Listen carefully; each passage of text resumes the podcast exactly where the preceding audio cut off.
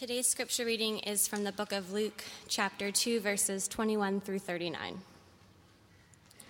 And at the end of eight days, when he was circumcised, he was called Jesus, the name given by the angel before he was conceived in the womb. And when the time came for their purification according to the law of Moses, they brought him up to Jerusalem to present him to the Lord.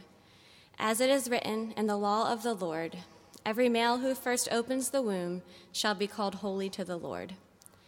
And to offer a sacrifice according to what is said in the law of the Lord a pair of turtle doves or two young pigeons. Now there was a man in Jerusalem whose name was Simeon, and this man was righteous and devout, waiting for the consolation of Israel, and the Holy Spirit was upon him. And it had been revealed to him by the Holy Spirit that he would not see death before he had seen the Lord's Christ. And he came in the Spirit into the temple, and when the parents brought in the child Jesus to do for him according to the custom of the law, he took him up in his arms and blessed God, and said, Lord, now you are letting your servant depart in peace according to your word. For my eyes have seen your salvation that you have prepared in the presence of all peoples, a light for revelation to the Gentiles, and for glory to your people Israel. And his father and his mother marveled at what was said about him. And Simeon blessed them and said to Mary his mother, Behold, this child is appointed for the falling and rising of many in Israel, and for a sign that is opposed, and a sword will pierce through your own soul also so that thoughts from many hearts may be revealed. And there was a prophetess, Anna, the daughter of Phanuel, of the tribe of Asher. She was advanced in years, having lived with her husband seven years from when she was a virgin, and then as a widow until she was 84. She did not depart from the temple, worshiping with fasting and prayer night and day. And coming up at that very hour, she began to give thanks to God and to speak of him to all who were waiting for the redemption of, it, of Jerusalem. And when they had performed everything according to the law of the Lord, they returned into Galilee to their own town of Nazareth. This is the word of the Lord.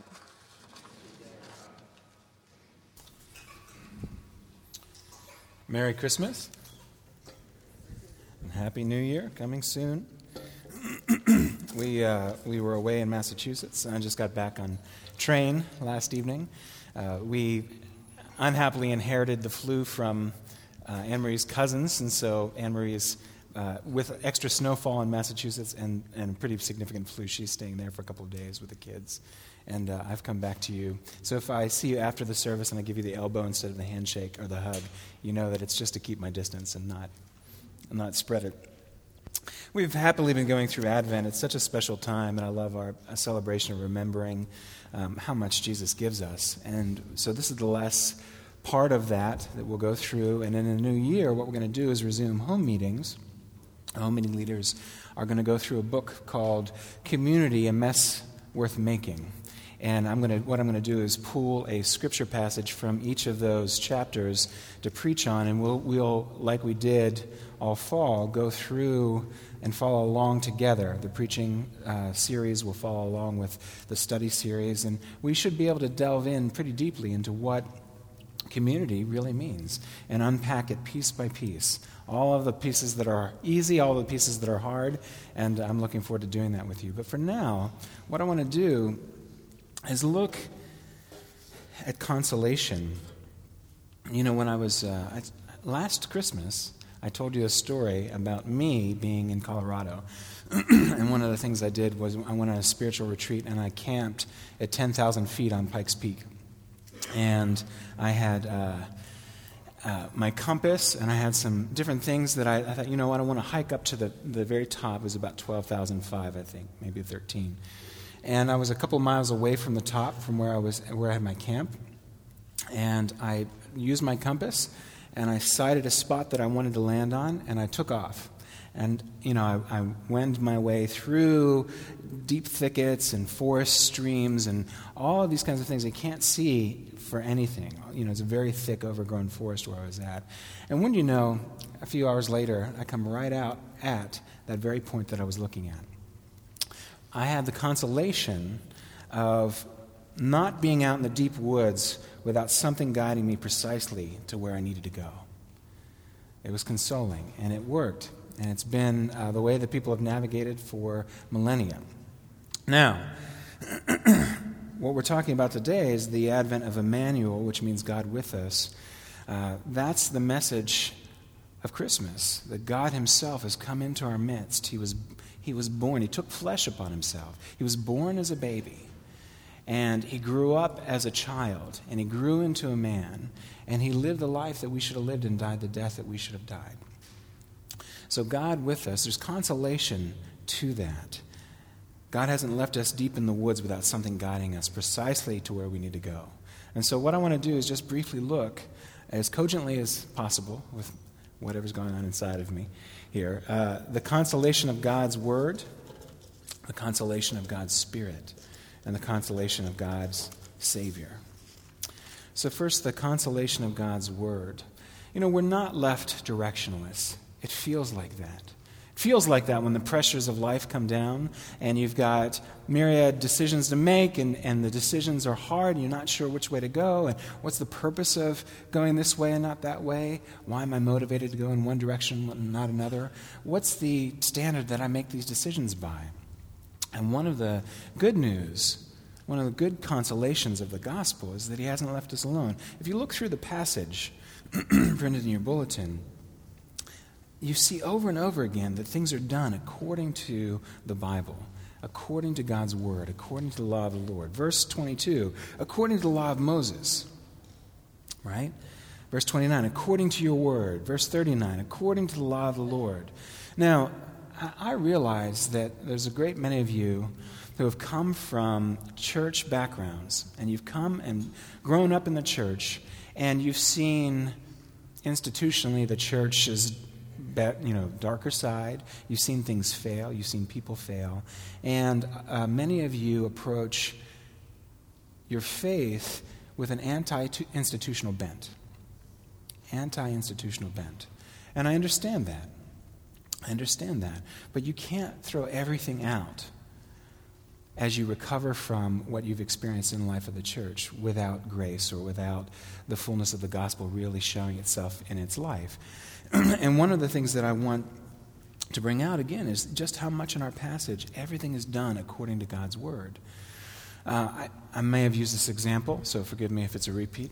The, uh, there's a famous jazz pianist named Bill Evans, and he uh, he, he changed jazz, particularly with his use of chromatic uh, notes and the way that he would shape colors. And, and the, the harmonies of jazz were still developing, and he was on the forefront of part of the development.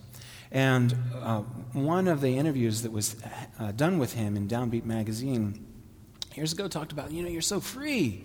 You're so free when you play. You just, you, you can cr- sort of create endlessly. And he said, wait.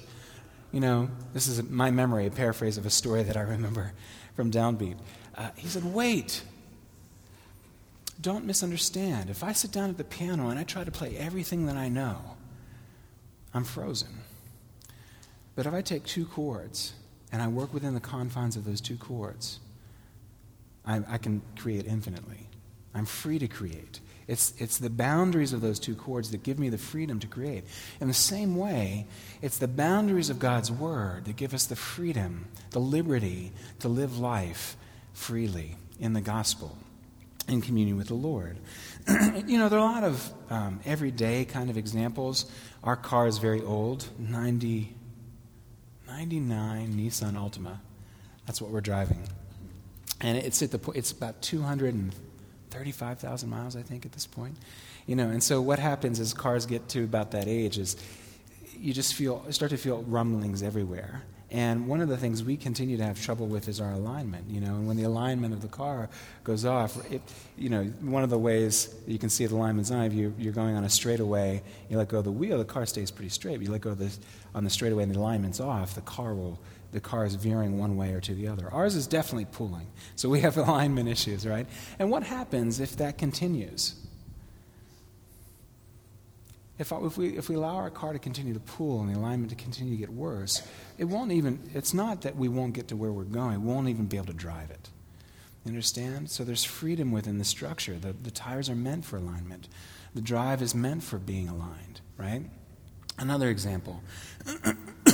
um, weekly, I use my printer, right? And so have you ever used a printer when the printer cartridge gets kind of gunked up with extra ink and it's not cleaned properly and it's not aligned and the, the, little warning says I'm not aligned and then you, you get the sheet printed out and the words and the pictures are sort of like disjointed. Part of it's over here, part of it's over here.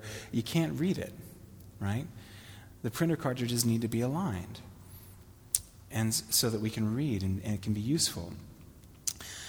Or the compass you know, the compass has been used for, for many years. There's stars to steer by, right? Ships have used this kind of thing where there's a fixed point.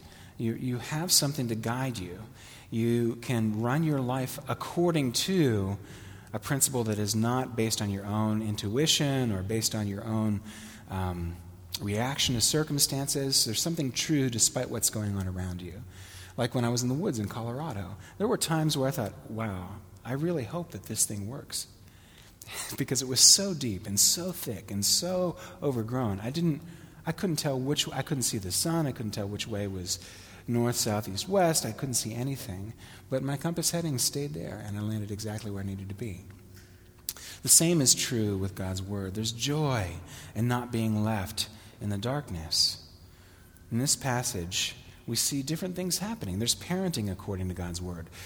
Mary and Joseph are bringing up Jesus, even from birth on, according to God's word. That's how it lays out here. They're considering that. They're, they're actually changing their schedule, right? They're going and doing things according to God's word. They're not engaged in their normal work. They're doing things the way that they understood God's word required of them, right? They're also in community. They're doing community from God's word. The circumcision at that time uh, my research showed was often done by the father. Right? And so the family and the community would gather around, and on the eighth day, the, the child was circumcised. And that was a promise that went back to the promise to Abraham. Right? Through you, Abraham, many uh, nations will be blessed. Right? And circumcision was a sign of God's covenant. And we also see teaching of the gospel according to God's word. There's teaching about Jesus going on here with Anna, with Simeon, Everything is pointing to Him. Everything is done according to God's word. So there's consolation there. We're not left directionless, we're not left alone. How are you doing reading God's word? If it's that important, if it's meant to be your consolation, I gave you an assignment a few weeks back. How'd you do? Did you go through that Philippians passage? Did you study it? Did you meditate on it? Did you chew on it? did you pray over it? Did you discuss it together? I know some of you did. I've talked to you. This needs to be a regular occurrence. You can't just do it in pockets. Otherwise, you're going to get off. You're going to get off direction. You need to be consoled by the direction, the confines of God's word are what will give you freedom. And you need to take that seriously as we go into our new year. As you make your New Year's resolutions, realize okay, there are certain things that I want to see accomplished in my life. Ask yourself, is this thing that I want to accomplish according to God's word? Does it match up with His purposes? Does it match up with His, um, with a heart, my heart renewed by faith in His gospel, His good news? Does it match up with His standard? Is it according to His word? Okay?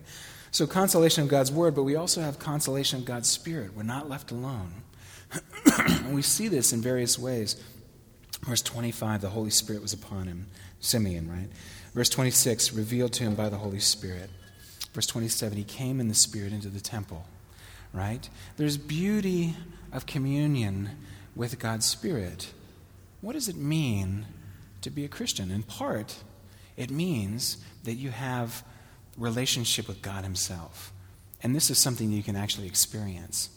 When it talks about the Holy Spirit being upon him, this is, an, this is one of those Old Testament instances. But when Jesus rose again from the dead and he ascended into heaven, one of the things, we talked about this earlier, one of the things that he was freed up to do was send his Spirit anywhere, into any one of us, into all of us. And so part of knowing God is through his Spirit. And we see a hint of that here experience of God's presence, right? There's a, Blaise Pascal was a mathematician and a famous writer many centuries ago. And he was known uh, for different writings that he had done. He was Frenchman. And um, one of the things that happened in his life that he was sitting in his study, he was writing, and he had an experience of God's presence.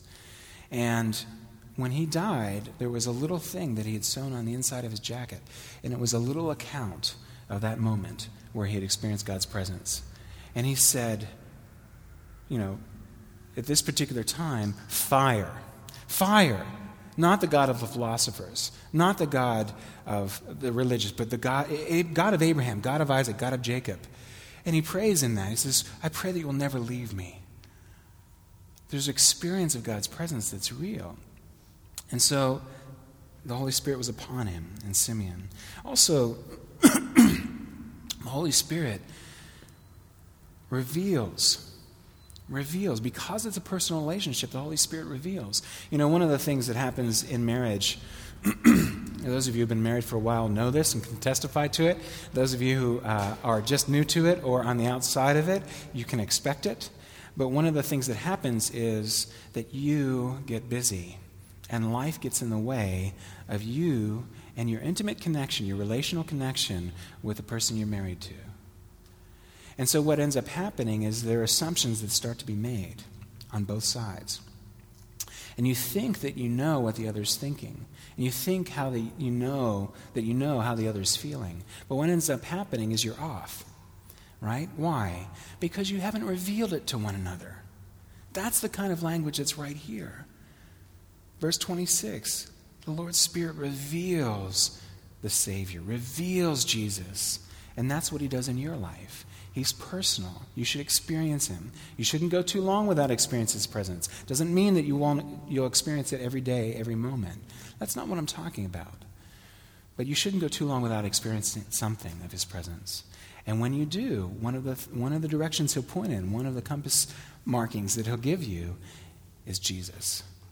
His job is to do that. Jonathan Edwards, his, one of his experiences of God that he wrote about was he was riding along the Hudson River. It was his habit to do, and he got off his horse and he was walking along through the woods, and he was praying, and he had an experience of God's presence. And he fell down on his face in the mud, and for as near as he could tell, the better part of an hour, he wept. Jonathan Edwards, if you've read him, wasn't given to emotional excess.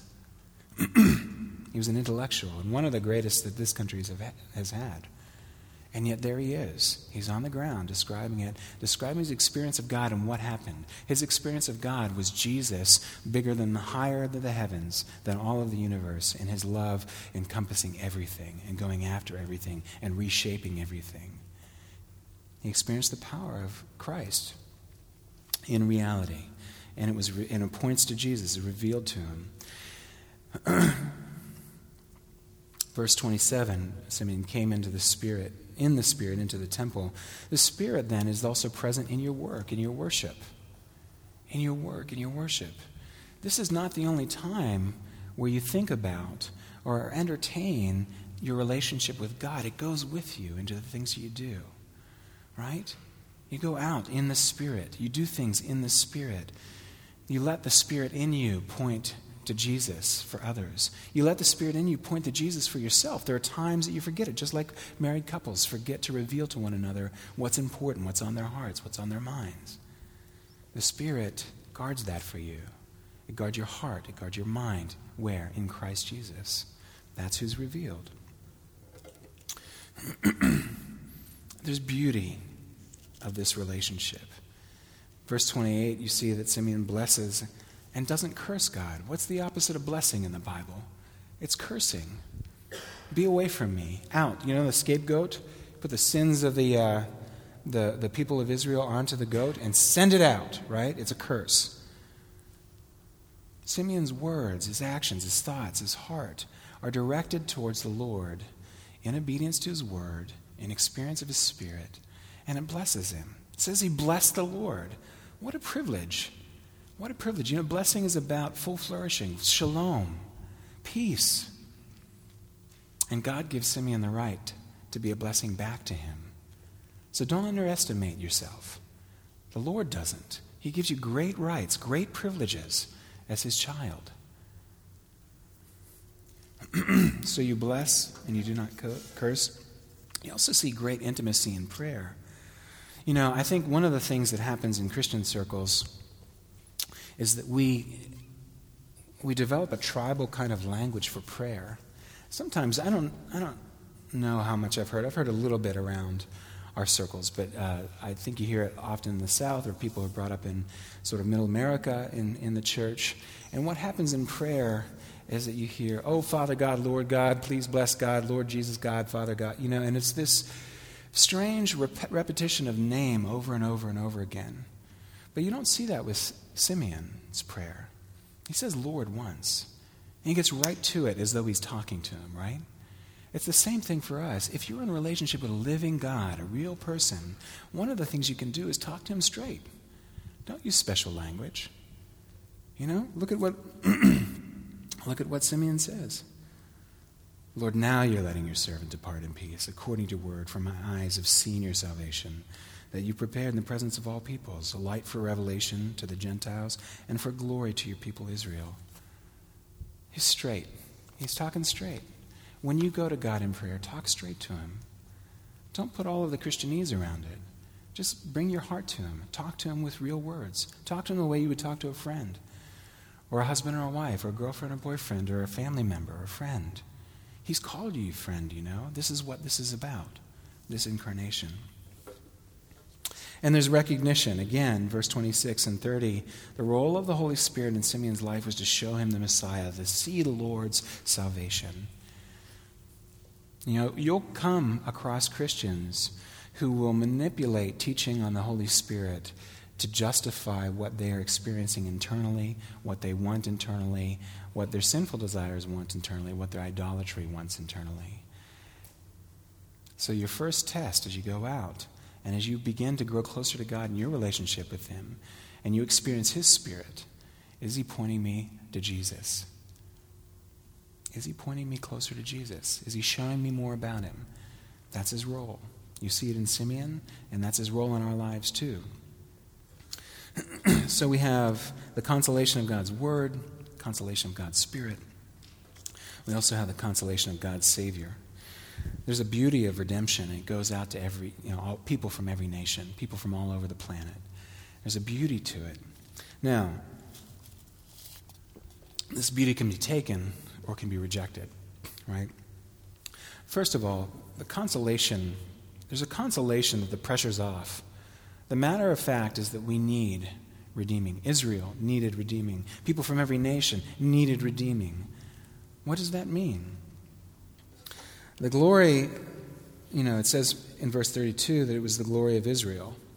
The gospel is about the glory of Israel. Do you know what Israel's role was to the nations around them?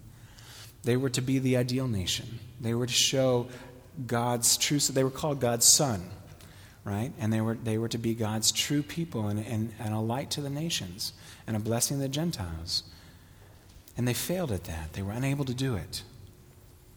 Right? And so part of their consolation they're waiting for is God, have you left us? Because they were left in judgment. You know, their temple was destroyed. The temple that we read about here, Jesus is brought to, is a second temple that was built after the, the original temple was destroyed. And things weren't the same. God's relationship with his people showing up wasn't the same as it was in the old days. And they were feeling cast aside, and they were feeling rejected, and they were feeling lost, and they were feeling without hope.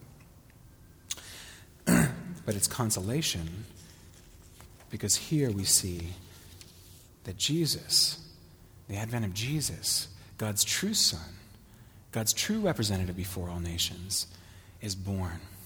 Takes the pressure off God's people, right? In the same way, Jesus came to be a light to the Gentiles. When you read Gentiles, just think of you know non-Jewish nations. Any nation on the earth that's not Jewish Gentile. Okay? And this is who Jesus came for. Now, one of the things you see Paul do later um, or Paul do in, in Acts is he, he goes into an area, a city, an urban area, and there's lots of worship going on. There's lots of worship going on. There's lots of religiosity. There's also irreligion. There's lots of people who just don't bother. You know, they're, they're very, uh, they're atheists. They're, uh, they stay away from religion. Man is more central to the equation and how we live our life and the way we think and evaluate things, and that's it. And he goes into there, and one of the things he found was a, a, a empty platform. There were these statues of all these gods around. He found an empty pl- platform and said, To the unknown God. and he begins to preach the gospel by saying, Look, what you worship is unknown, God. I now proclaim to you. I proclaim this one to you. There is, you think that there's freedom in religion, right? You think that there's freedom in religion. I remember, um, oh, my, my flu is getting to my head. it was a, a Matt Damon movie, Tom Hanks movie, uh, where they were soldiers, and Tom Hanks goes with his platoon to rescue Matt Damon's character. Saving Private Ryan. Thank you. This is the, this is the result of flu ridden brain. What's interesting about that movie is that, you know, if you, saw, if you see the storyline of that unfold, it's to save face. This massive mission to save Ryan is to save face. It's the last person alive that has a mother back home, and, and, and the president wants that to happen. So uh, this platoon goes through, people lose their life, and they, they go through all kinds of hell to bring this guy back. And the end of the movie is him as an old man, and he's brought up to the grave of that, uh, that leader, and he says, I hope my life was worth it. Right? Do you remember that? I hope my life is worth it. But he's not sure. I remember talking with a, a Muslim fellow after a service that was in New York, and I taught a class called The Credibility of Christianity. It was basically where worldviews collide, and we would push on each other a little bit and challenge one another, and I would present the gospel in ways that uh, people hadn't come to understand. And he, he hadn't, I was gentle with him and uh, smiley with him, and I enjoyed. And so we went out to coffee after the the service, and we went out and we talked about the gospel. I presented in different ways, and I said one of the things that I'd ask you is, how do you know? How do you know your life is good enough? How do you know what you're doing is good enough? How do you know that you'll get God's favor on the last day? And he was forced to say, I don't. I don't know that.